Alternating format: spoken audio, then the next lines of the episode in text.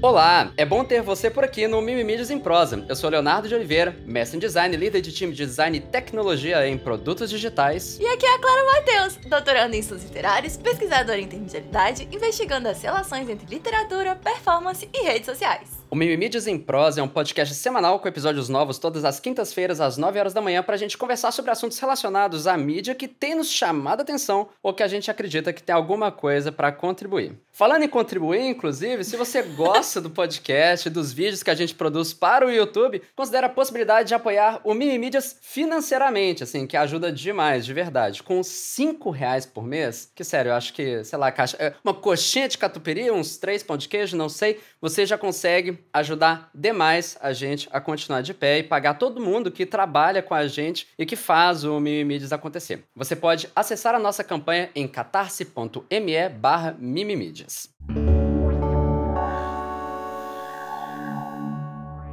Então, Léo, no episódio passado a gente prometeu, e aí essa semana eu quero começar falando sobre o GeoGuessr e os jogadores profissionais. então, ó, primeiro sobre o GeoGuessr, para quem não conhece, é um jogo de browser, né? Ou seja, você joga no próprio navegador da internet. E esse jogo é um jogo sobre adivinhar em qual lugar do mundo você está, baseado em imagens do Google Street View eu acho assim que provavelmente você que tá ouvindo ou já jogou, ouviu em algum lugar, ou ouviu falar, porque muito longe de ser um lançamento, GeoGuessr foi lançado em 2013, então assim, quase 10 anos já do jogo. E é um jogo que tem vários modos. E eu descobri que hoje em dia alguns deles são pagos, mas o modo clássico é baseado em cinco rounds. Você pontua baseado em quão perto do, local, do lugar real da imagem você foi capaz de apontar no mapa. E eu amo geografia, sempre amei. Então eu já me diverti demais jogando GeoGuessr. Léo, eu não sei você, assim, qual que é a sua experiência com o GeoGuessr? É a mesma experiência que eu tenho com a maioria dos jogos. Já vi muita gente jogando no YouTube, mas eu mesmo Ai, nunca, nunca me arrisquei, mas acho, acho fascinante, fascinante. Você gosta de assistir as pessoas jogarem GeoGuessr, então? Mais do que jogar? Gosto, gosto, gosto. Assim, eu nunca joguei, né? Uhum. Mas eu imagino que ficaria perdidaço. E por que, que você adoro, acha que você nunca jogou? Divertido. É tão fácil, é no browser. não sei, eu não tive curiosidade. Não tive que coisa curiosidade. maluca. Vou tentar um dia. É, porque quando existe uma barreira de preço, um jogo muito caro, uma coisa assim, pra mim faz mais sentido assistir os outros jogando. Agora, GeoGuessr... é que ver as pessoas pessoa jogando é legal também. A pessoa fica explicando as coisas. Assim, caraca, como é que tira essa conclusão? Impossível. Entendi, entendi. É, eu, eu, pessoalmente, eu joguei várias vezes e eu sempre adorei especificamente mapas personalizados. Porque tanto você pode jogar num modo completamente aleatório, que você pode parar em qualquer lugar, como você podia escolher, por exemplo, maravilhas do mundo, é, grandes metrópoles, e sempre tá nesse tipo de lugar, assim, porque esse tipo de mapa você cai em lugares sempre muito bonitos de olhar. E nos modos tradicionais, geralmente você cai num lugar que são uma estrada cheia de mato. Então, é, o, o, o aspecto, assim, de parecer que você tá viajando é muito menor, assim. Pelo menos a parte, a parte chata da viagem, né? Que você tá passando mal dentro do ônibus. Mas não a parte de que você tá realmente explorando uma cidade legal e visitando alguma atração turística. Enfim. O que a gente combinou falar não era disso, né? Era dos jogadores profissionais. Aí o meu primeiro contato com o tal do geoguessing profissional foi no TikTok, arroba GeoRainBolt, né? Geo de geografia, rain de chuva, bolt de raio, ou de usa em bolt, né? Arroba GeoRainBolt. Enfim, é um moço branco com queixo bem pontudo, olho azul. E ele sempre tem uma mecha de cabelo, assim, pregada na testa. Uma testa bem grande.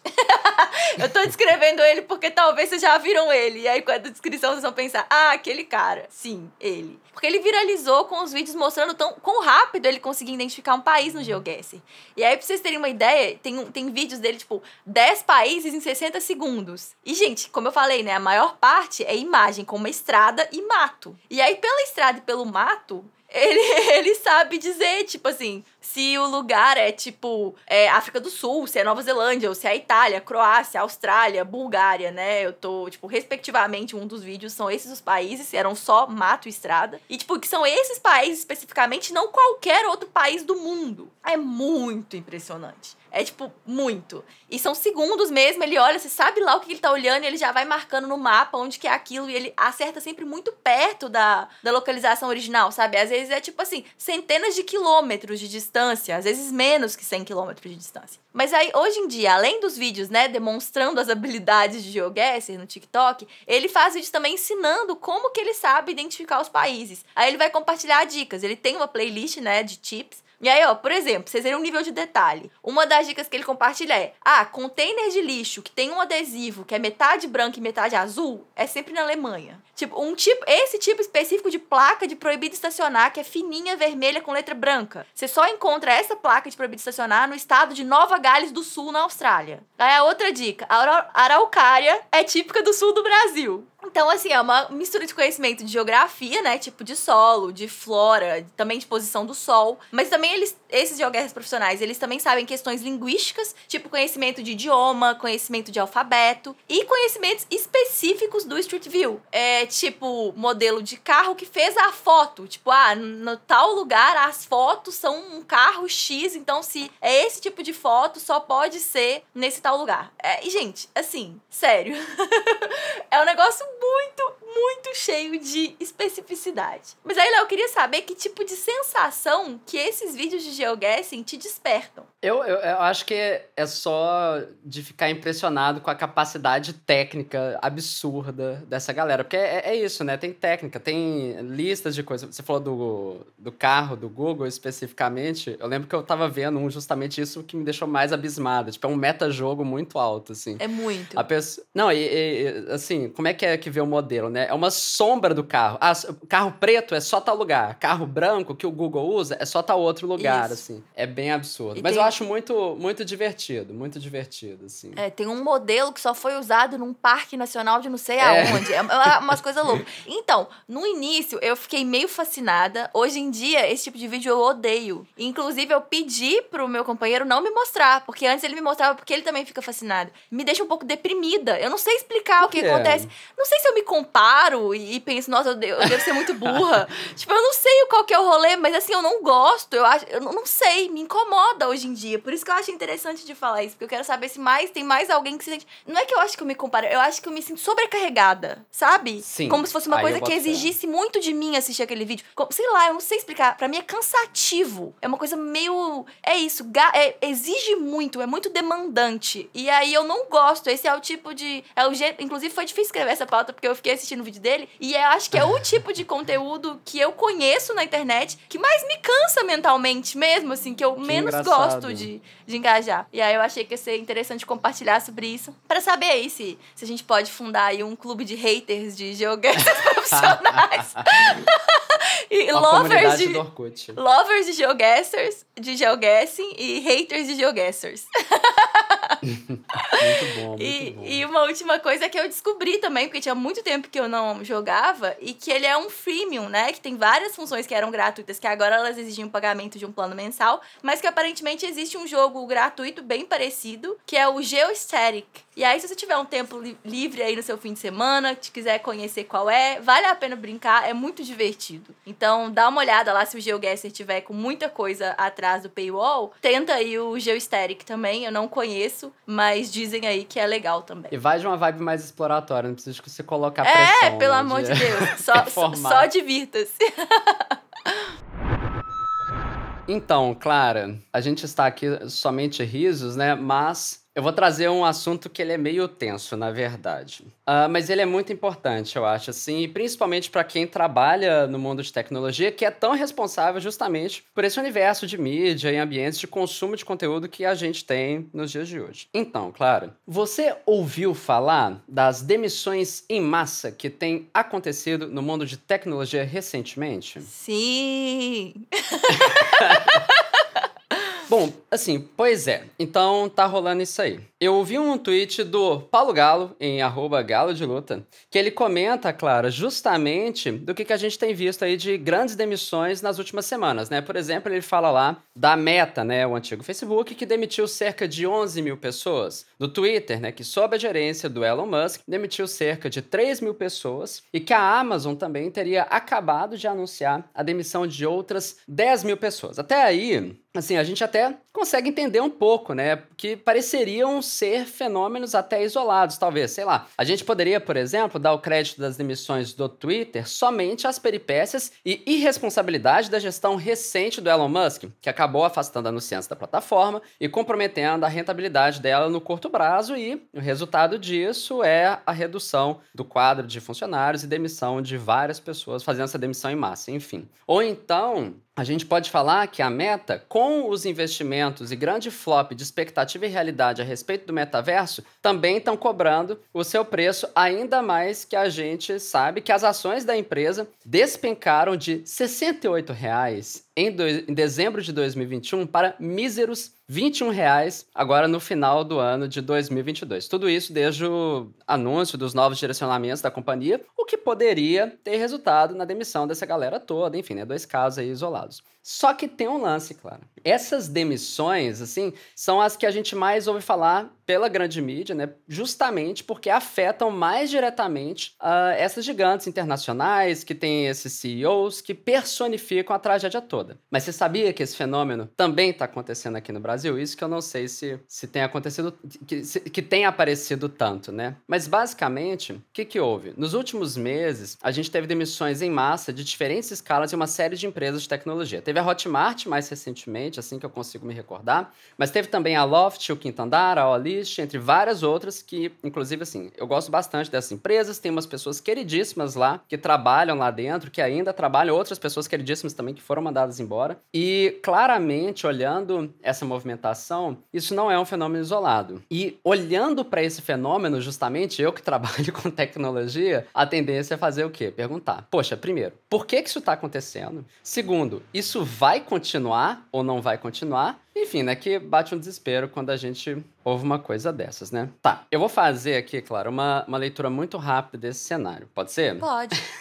eu vou tentar não ficar complexo demais, assim. Sei lá, eu comecei a misturar umas coisas, mas acho que vai dar certo. O que, que eu vou falar aqui uh, tem muito a ver com um monte de conversa que eu tenho tido com uma amiga queridíssima da área de tecnologia e design também, a Thais Falabella, mas também com conversas que eu tenho tido com outras pessoas da área e artigos relacionados com o que esbarra a internet afora. Então, vamos lá do começo isso. Lá na, no começo da pandemia e princípio do isolamento social, é, em 2020, março mais ou menos, a gente teve uma grande expansão do mercado de tecnologia, né? Então, o que, que aconteceu naquele cenário, que é muito ruim de lembrar esse, esse começo de 2020, que já faz aí dois anos, Jesus. É que o que estava acontecendo? Uma série de empresas se viu numa situação de uma transformação digital forçada, né? Porque ela tinha que se adaptar para as novas necessidades e realidade de consumo das pessoas, né? Porque as pessoas agora, todo mundo estava, ou quase todo mundo estava nas suas casas, e mesmo assim continuando a tocar suas próprias vidas. E com isso, o que, que a gente viu foi muita empresa que não tinha o hábito de trabalhar com digital, começar a trabalhar com digital e expandir, criar, né, do zero às vezes, uma nova estrutura voltada para design e tecnologia. Então o que, que a gente viu? Muita vaga aparecendo, inclusive o crescimento das vagas já existentes, né? Então, então, por exemplo, às vezes você tinha lá a pessoa que ela era a única designer da empresa e de repente ela vira lead, head de design, por exemplo, porque ela se viu numa situação que ela era a pessoa com maior senioridade dentro daquele time, e com isso você tem ali o crescimento dessa estrutura e também um grande aumento na especialização desses profissionais, né? Eu tô falando muito de design porque é o que eu mais conheço, é onde eu tô mais imerso, né? Mas enfim, tem lá, sei lá, de especialidade. Uh, se antes a gente via muito UX, UI ou Product Designers, agora a gente vê muito mais uh, ah, UX Researchers, UX Writers, é, uh, Service Designers, Design System Ops, entre várias outras coisas. E aí, a gente teve um ganho de maturidade com isso, e esses times que foram criados, eles não vieram somente ah, para erguer e ir embora, não. A ideia era construir para sustentar, né? Então a ideia é que essa galera toda continuasse empregada de forma geral. No entanto, aí avança dois anos, né? Estamos aí no dia, é, sei lá, final de 2022, e o que, que a gente vê num cenário atual? A gente vê um cenário de grande inflação global. Depois da abertura pandêmica, né, as pessoas estão gastando mais, talvez muita gente acumulou uma graninha nesse período que ficou preso em casa porque não estava gastando com despesas de transporte, ou então também a gente pode falar, sei lá, né, de uma série de outros fatores que também puxaram a inflação para cima e que fala sobre isso do aumento de preço de bens e serviços um pouco mais para alto, né? Para quem não está familiarizado com o termo inflação, porque eu não sei quem está escutando a gente, mas é basicamente é o crescimento do preço das coisas e, os, e o fato, né, do seu dinheiro valer cada vez menos. E é por essa razão, justamente ali que, sei lá, no começo dos anos 2000, 100 reais você conseguia fazer talvez o mercado do mês inteiro e hoje você consegue com 100 reais mal mal comprar uma semana, dependendo ali Uh, se você mora sozinho ou não mora sozinho. Isso é a inflação, né? É o que, que acontece. A inflação tá altíssima. E aí, o que, que acontece?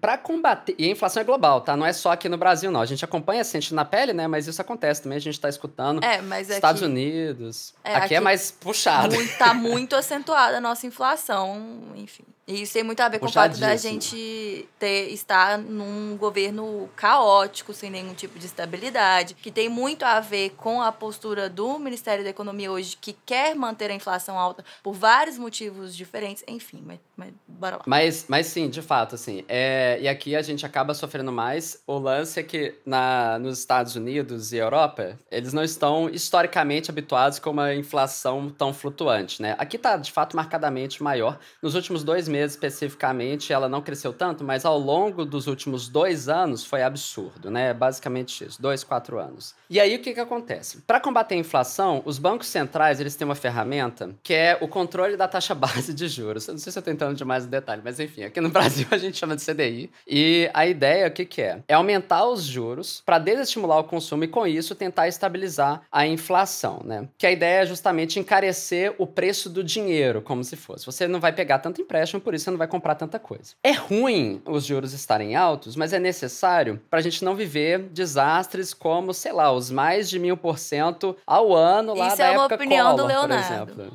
isso é uma opinião. Isso não é uma verdade na economia. Perfeito, né? perfeito. Sim. A, é, a ideia é o quê? É uma ferramenta de controle estatal sobre a máquina uh, econômica de maneira a tentar não fazer com que as coisas cresçam de maneira desenfreada. Não sou economista para falar de outros mecanismos de controle de inflação que não seja por meio da taxa base de juros. Isso aqui é somente assim, é, do, é. do, conhecimento bem básico que, que chega até a minha cabeça, que Isso. eu leio um pouquinho. E vai ter economista que vai dizer que é bom, vai ter economista que vai dizer que é ruim. O Paulo Guedes acha que é importante o juros estar alto. Entendi. Perfeito. E aí, enfim, uh, fato é que a taxa de juros está altíssima neste exato momento e o dinheiro para novos investimentos fica caro e empresas passam a não querer se arriscar muito, justamente porque o dinheiro está caro, não dá para ficar dando mole. E aí, com isso, não querem investir demais para evitar empréstimos que poderiam desestabilizar a sua estrutura financeira. E isso é verdade para bens e serviços, mas também para empresas do ramo financeiro. E é aqui que a coisa fica um pouco mais complexa. Por quê? O que, que acontece?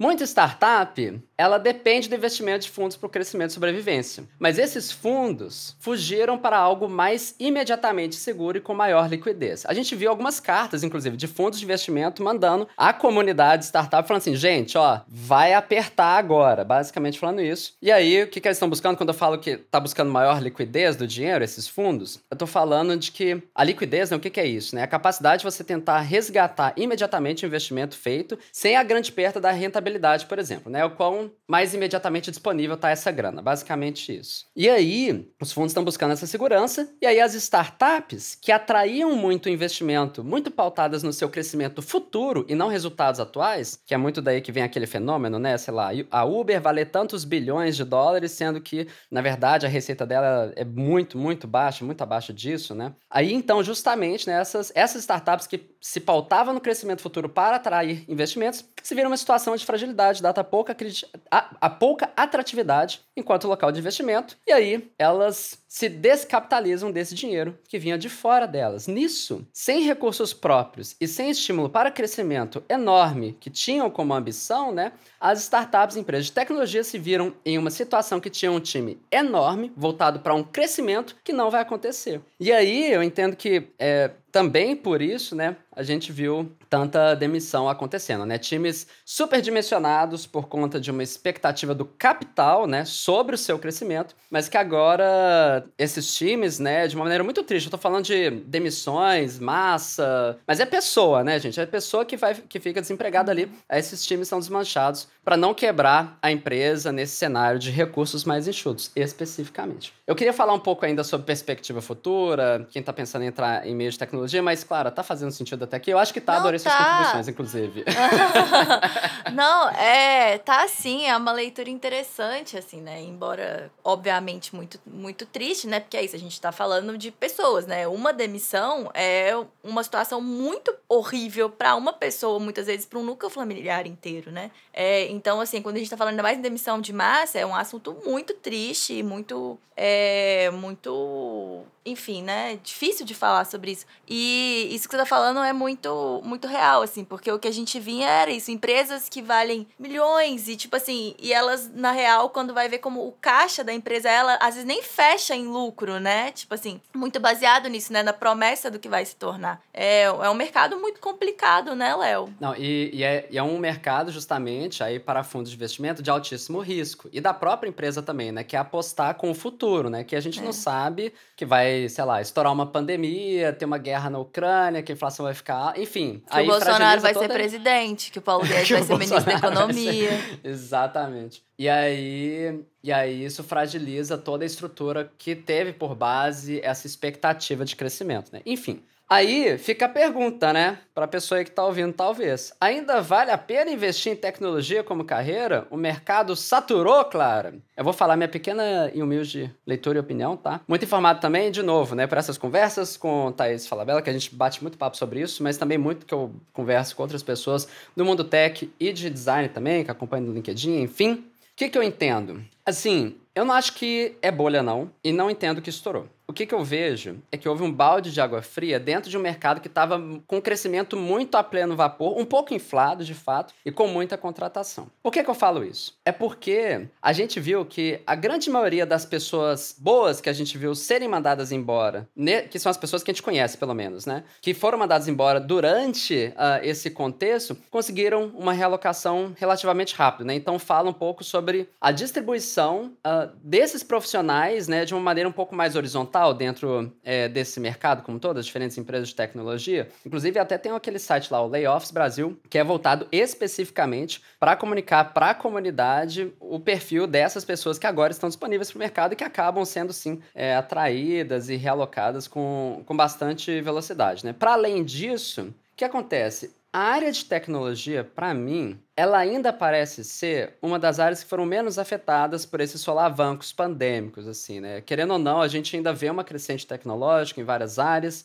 Então, assim, se você, pessoa aí que está ouvindo e se perguntando sobre se ainda vale a pena investir em tecnologia e design enquanto carreira, ainda mais que passou o Enem aí, então vai ter muita escolha sobre, sei lá, futuro profissional, né? Tem uma questão sobre isso. Eu acredito que sim, tá? Acho que ainda vale a pena sim, no entanto, e olhando assim, da minha perspectiva, olhando especificamente os meus pares, olhando dentro da empresa que eu tô, as empresas estão do lado. Só dá uma refletida também por conta própria e fica alerta que vai ser diferente um pouco daqui para frente. Vai ser mais agarrado que o esperado. Não, a coisa não tá exatamente como há um ano ou dois anos atrás, apesar de ainda ser um mercado que acolhe muito bem profissionais que são pessoas fantásticas. E vamos acompanhando, né, Clara? É, o 2022 que eu tenho a tá um ano assim, ó. Não, pra, eu tô achando um ano incrível. Luiz Inácio Lula da Silva foi é, em 2023, 2023. Não, mas ele já foi eleito. Eu, eu ainda me recuso o pessimismo, sabe? ok. É, okay, eu ainda justo, estou justo. sem medo de ser feliz e ainda tô acreditando aí na, na brilha uma estrela e nasce a esperança. Enfim.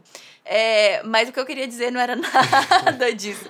É que, tipo assim, valer a pena ou não é uma coisa comparativa, né? Você não. Sim. Tipo, okay. não, não, depende só de uma coisa, depende de todas as possibilidades que existem na sua vida. E aí, quando você vai comparar, eu acho que se não tá valendo a pena é, a indústria de tecnologia, não tá valendo nenhuma outra, né? Porque ainda continua sendo, se você tá pensando em termos de carreira e de remuneração e tudo mais, ainda continua sendo um dos mercados mais bem remunerados, né? No Brasil hoje, com a possibilidade de trabalhar para fora, receber em outra moeda, enfim. Então é uma coisa, né, que você tem que comparar. Pode não estar tá um céu, mas o que que tá um céu, né, para ter deixado de valer a pena? Eu, eu gostei. É relativo, literalmente. Tem que é. partir de uma comparação, é. né? E o que que também é valer a pena, né? Assim, é, tem a, inclusive o âmbito pessoal, né? Tipo, tem que fazer sentido para sua vida, né? Não, não, não, adianta sofrer também demais, né? É, obviamente.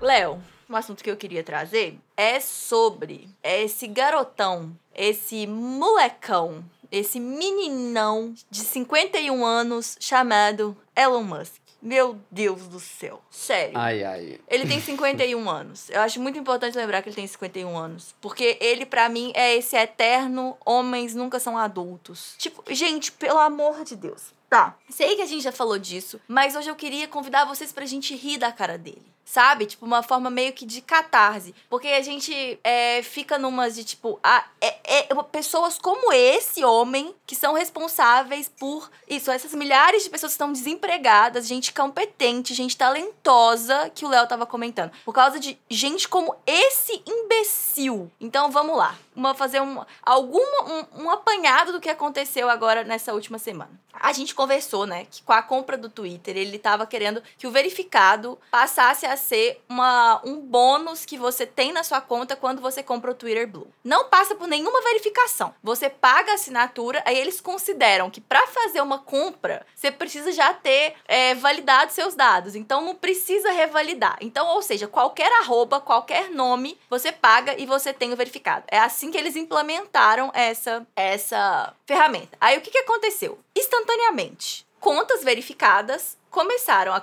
a trocar a foto e colocar os nomes delas de Elon Musk e fazer todo tipo de tweet absurdo como se fosse o Elon Musk. Então eu separei, tem vários, cada um melhor que o outro. É, e aí esse que eu separei é do Ethan, do H3H3, que é um canal do YouTube. Enfim, aí o que ele. Eu vou traduzir para vocês o que ele tweetou. É tipo, sim, eu poderia ter acabado com a fome no mundo ao, ao invés de comprar o Twitter. Mas as pessoas não entendem a importância de ter um fórum que seja realmente livre e aberto. Se alguém morre de fome no Sudão, isso não afeta o mundo. Mas, se, mas que o fato de que a gente, é, a gente pode dizer a, a N-word no Twitter é o direito que todos nós merecemos. Ai, ai, ai, ai.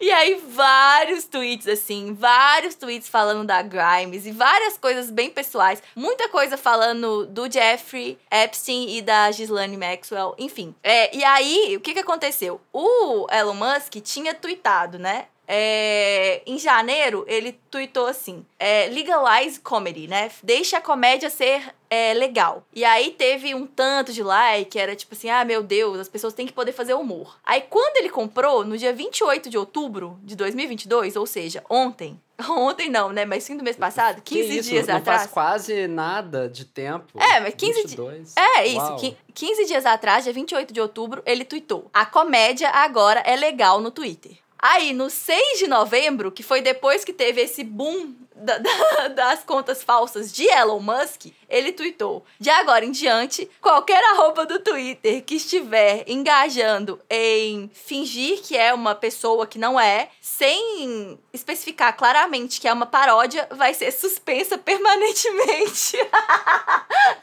tipo assim, ele era super a favor da comédia, desde que ele não fosse objeto da comédia. Exatamente. E aí ele começou a suspender todo mundo que fazia piada com ele, todo mundo que usava a foto dele, que era verificado, e o nome dele, começou a ter essas contas suspensas inclusive o Ethan, do H3H3. É, pois é. E aí, assim, só que teve mais. Aí começou, logo, isso foi o que os verificados fizeram antes de rolar o Blue ser de qualquer pessoa, né? Qualquer pessoa podia ter verificado. Quando começou de fato que qualquer pessoa podia ter verificado, aí, gente, o negócio desandou. Por exemplo, selecionei algumas, né? Uma do George, é, George W. Bush, né? Verificado, tá? Foto do Bush, esse nome verificado. Eu sinto falta de matar iraquianos, com uma carinha triste. E o pior é ver a arroba também, que é super convincente. Assim, assim será que é dele mesmo? Aí você é, lê a arroba, não, talvez seja mesmo. É. Aí, O.J. Simpson. Sim, eu não vou mentir, eu fiz aquilo mesmo. Gente, gente. Pra quem não sabe, né, o O.J. Simpson tem toda a grande polêmica da, da vida dele, assim, né, sobre o assassinato da ex-esposa. Então, fica óbvio Caraca. que seria disso o assunto. E, de novo, foto do O.J. Simpson, arroba TheRealOJ32, verificado. Aí, outro tweet do Dave Chappelle. É, mulheres trans são mulheres. Eu não tô mais no time turf, galera. Que o David Chappelle também é um humorista que tem muitas opiniões transfóbicas e reproduz transfobia no show dele de comédia. E aí, um tweet. Ah, esse é maravilhoso. Arroba Tesla Real o nome Tesla verificado com a logo da Tesla. Uma foto do. Aquela foto, né, que o Elon Musk odeia, que é ele com a Ghislaine Maxwell, né, que é a parceira do Jeffrey Epstein. Mas é falando apreciação pelos nossos maravilhosos fundadores. O, o Elon Musk e a Ghislaine Maxwell. Nossa. E as coisas desencabam. Tipo, foram. Todo, ficou uma loucura tão grande assim, né, que aconteceu aí nesse dia. Foi na virada do dia 10 pro dia 11 de novembro. Tudo isso aconteceu, todas essas contas. Foi, foi a loucura, assim, acho que foi do dia 9 pro dia 10 enfim. É, e aí teve uma farmacêutica, Ellie Lilly, é, que eles fizeram um tweet, uma conta falsa, né? Ellie Lilly Co., que tava verificado, tava com a logo deles, que era um tweet. A gente tá animado de, a, de anunciar que a insulina agora é de graça. É, que foi uma coisa, tipo assim, que, de novo, né, mostra o absurdo que é o, Estados Unidos, né, que é um país, enfim, absurdo eles não terem acesso à insulina de graça, mas enfim, eles não têm. E aí, por causa desse tweet, houve uma queda brutal, assim, nas ações da empresa, que agora já se, já se recuperou, mas por algum tempo foi um, um, uma questão que aconteceu ali. Gente perdeu dinheiro por causa desse, desse tweet. Não, não, e, e essa coisa toda, assim, dá pra sentir a merda vindo de longe, mas ele demitiu o departamento de vai dar merda. Esse que é o foda também. Demitiu, ele demitiu todo mundo. E aí, gente, foi assim, foi uma loucura esse, essa virada. Por isso que eu tive que trazer aqui, sabe? Porque aí, eu, foi aconteceu entre o dia 9 e 10, e aí, em algum momento entre o dia 10 e o início do dia 11, o Twitter suspendeu as inscrições do Twitter Blue. Eles estavam acabado de lançar a grande ferramenta aí, a menina dos olhos do Elon Musk, e eles tiveram que, que impedir que as pessoas pudessem mais fazer assinatura, porque teve esse flood, né, de contas falsas verificadas, que tava um problema enorme e que não tinha como o Twitter resolver, porque, enfim, era partiu de um lugar muito mal pensado e muito planejado. E aí, ontem,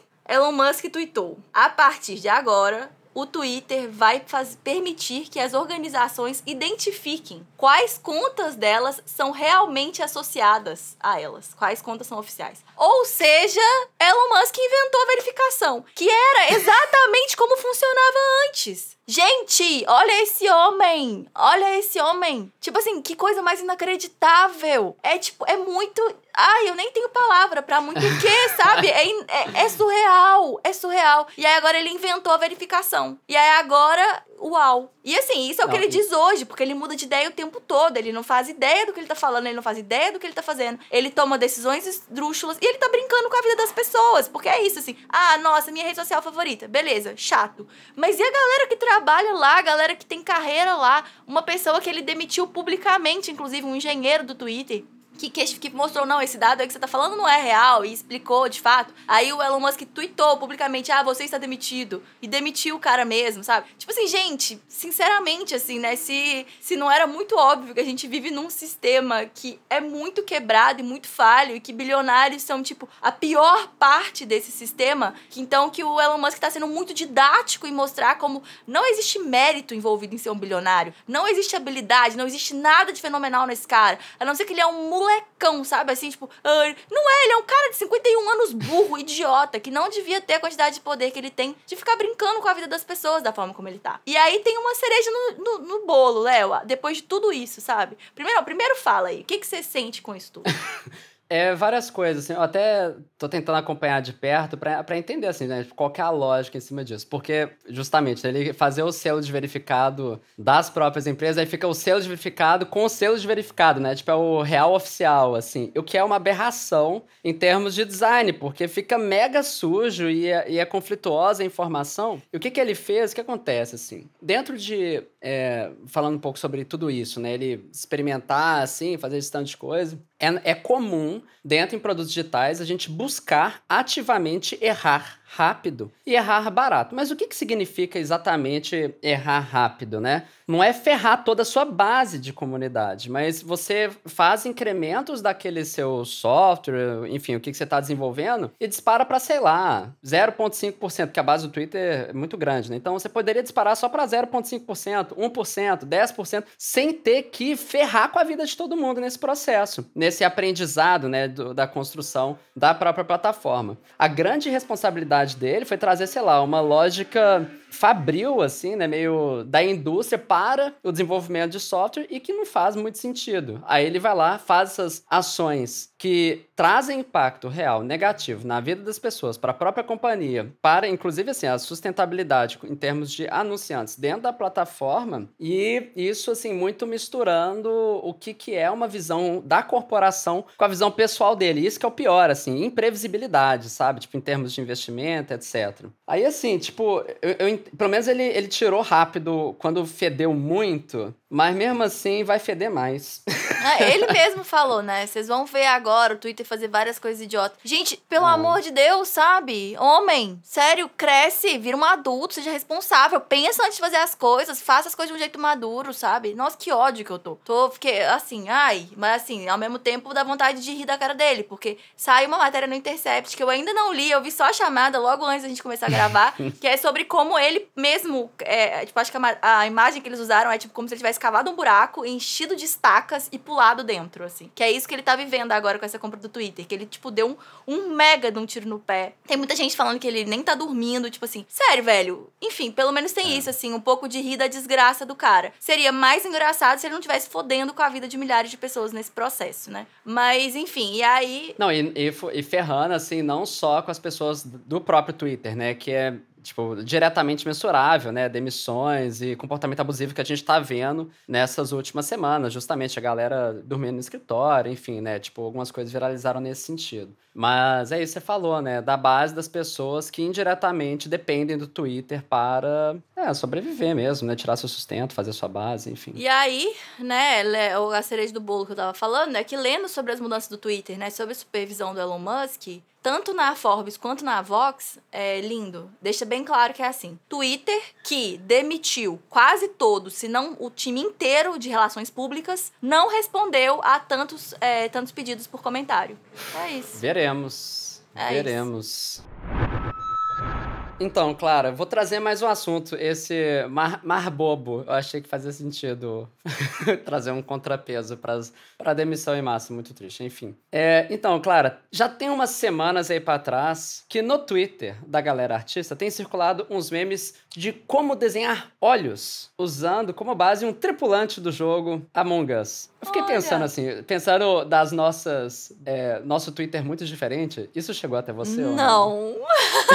de forma não, alguma. De forma alguma. Que teve um momento que, que minha, minha, minha timeline estava lotada. Enfim. Eu acho engraçado isso justamente, né? Que é bem nichado, né? Vou descrever rapidamente o que, que é isso, assim, né? Para dar um pouquinho de contexto, algumas imagens. A primeira imagem, assim, mais famosa que começou tudo desse meme foi postada pela conta @nenekhani, que é N-E-N-E-K-H-A-N-I, em que a gente lê, né? Eu vou traduzir livremente, uh, o seguinte texto: Como desenhar olhos tristes em animes? Primeiro passo, desenhe um Among Us com tênis grandes. E pronto, acabou. Só isso está escrito. E o que, que a gente vê abaixo é exatamente isso uma renderização perfeita de uma moça de anime com olhos tristes e que, quando você presta atenção um pouco mais, assim, de fato estão lá, os Among Us dentro dos olhos da pessoa. Daí, assim, só para descrever para quem tá ouvindo como que isso é possível, é, é como se o corpo vermelho do Among Us fosse a íris dos olhos, né, a parte colorida. É como se o visor branco fosse um brilho dos olhos meio marejados, assim. O espaço entre as pernas do Among Us fosse ainda mais um pouquinho desse brilho nos olhos. E os dois sapatos são duas lágrimas que se acumulam nas duas beiradas dos olhos. É bem bobinho, mas funciona surpreendentemente bem. E aí depois eu vou até deixar o link, claro, de passar para as pessoas verem aí e acessarem à vontade para entender o que eu tô falando. Assim. Outro exemplo que parte do mesmo princípio, aplicando a técnica é, do Among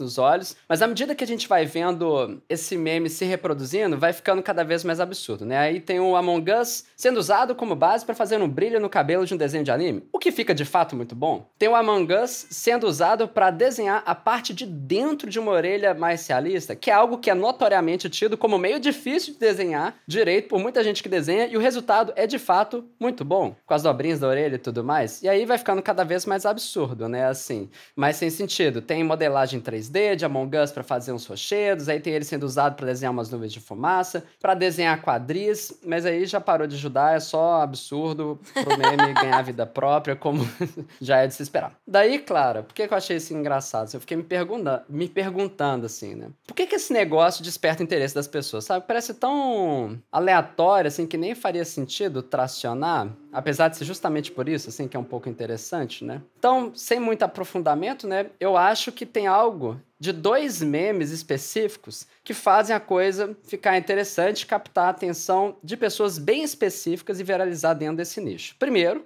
tem um meme do próprio Among Us, que já tá tão velho que meio que perdeu a graça, mas pode ser que já tá tão passado, mas tão passado que deu a volta e ficou bom. Parece faz uma década, né? Mas assim, o Among Us eh, saiu tem um tempo, né? Ele foi ganhar maior notoriedade ali em 2020 também, no começo da pandemia, sendo que o jogo, na verdade, foi criado lá em 2018, né? Ainda tem uma série de memes inspirados no Among Us, uh, que pode relacionar um pouquinho com o shitpost também, mas nada que equivalha maior notoriedade, para além do fato de ser do Among Us. Outro meme que eu entendo que faz essa colisão de mundos justamente acontecer é aquele dos três passos para desenhar uma coruja. Sabe? Aquela, tipo, no primeiro você faz um círculo, no segundo você faz um triângulo meio oval, aí no resto você só desenha todo o resto da coruja e pronto, assim, né?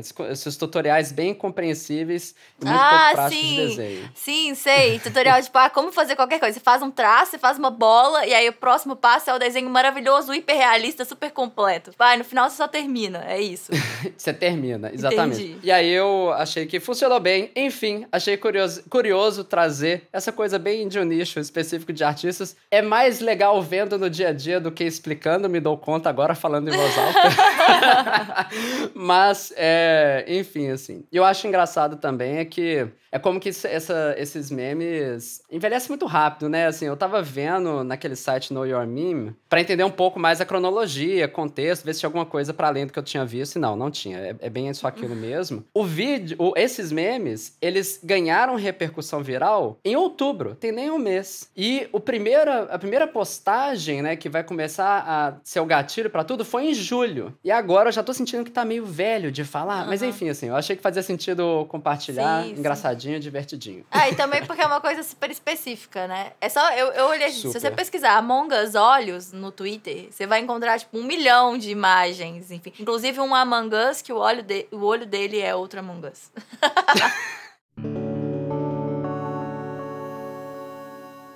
Então, bora lá de mimimi, Léo? Bora lá, bora lá. Primeiro, gente, se você gostou desse episódio, dos assuntos que a gente comentou, compartilha com alguém que você acha que vai gostar também. Então agora vamos lá sobre as repercussões do nosso último episódio. Ó, a, o assunto do conteúdo sexual disfarçado de tutorial deu muito o que falar, né? Eu, eu, a gente já uhum. imaginava que daria. Mas não só no, no, nosso servidor, mas no Twitter também. Muita gente ficou muito chocada com essa informação. No servidor, o que eu achei mais interessante é que a galera foi, foi muito, muito rápido, assim. Eles adotaram uma expressão que o Lucas usou para descrever esses vídeos de um dog whistle sexual, assim. Um dog whistle é uma daquelas expressões que popularizou em 2018, né, sobre política e que foi usada a exaustão, mas que é a ideia de um apito de cachorro, que é uma expressão usada na política para dizer que são mensagens e gatilhos é, meio que cifradas, direcionadas a grupos específicos, assim, que a população geral entende de uma forma, mas os grupos específicos entendem que isso é uma mensagem para eles. E a ideia, né, é que por causa da frequência mais alta, os cachorros ouvem frequen é, alguns sons que os seres humanos não ouvem. Então, os cachorros é, ouviriam certos apitos que os humanos gerais não ouvem, né, só os cachorros cachorros. Aí, no caso, é um apito de gado, né?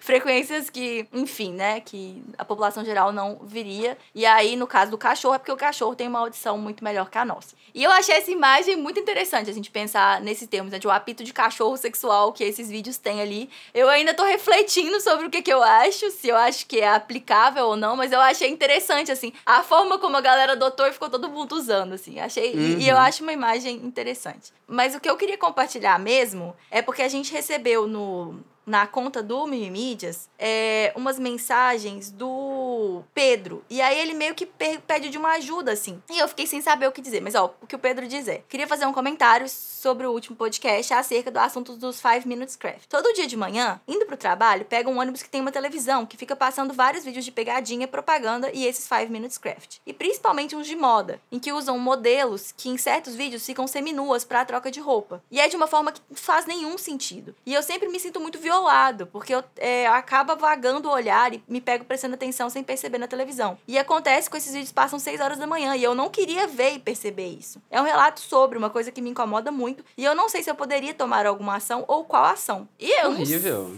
Que horrível! Pois é, e eu também não sei. É, é, é, maluco, né? Pensar no ônibus, a pessoa é, ter que ficar vendo esse tipo de, de conteúdo, de vídeo com conteúdo de fetiche, né? Você consegue pensar, Léo, em alguma coisa que, que, enfim, o usuário do transporte coletivo pudesse fazer? Ah, sei lá, reclamação formal com a agência de ônibus e com a agência de enfim, né, que fica é, fazendo a publicidade, porque assim, eu. eu que isso? O seu olhar vaga, né? Vou colocar uma é. viseira, tem que é, pegar o ônibus, né? E como a gente comentou semana passada, né? É, sexo é uma coisa que normalmente quando você vai engajar em uma questão que é uma atividade sexual, geralmente não, 100% das vezes, é muito importante que todo mundo envolvido seja consentindo com aquilo. Então, porque existem muitas pessoas que têm relacionamentos diversos com sexualidade, com o próprio corpo, né? E com estímulos sexuais. Então, existe uma parcela de pessoas que foi muito óbvio de perceber é, por causa das discussões sobre esse tipo de vídeo de tutorial com conteúdo sexual disfarçado, que se sente violada mesmo, né? Como o Pedro comentou. E aí eu fiquei pensando assim, eu não sei o que ele pode fazer. É, mas às vezes alguém que tá ouvindo aí tem uma bela ideia. E aí escreve pra gente que a gente repassa pro Pedro. Boa.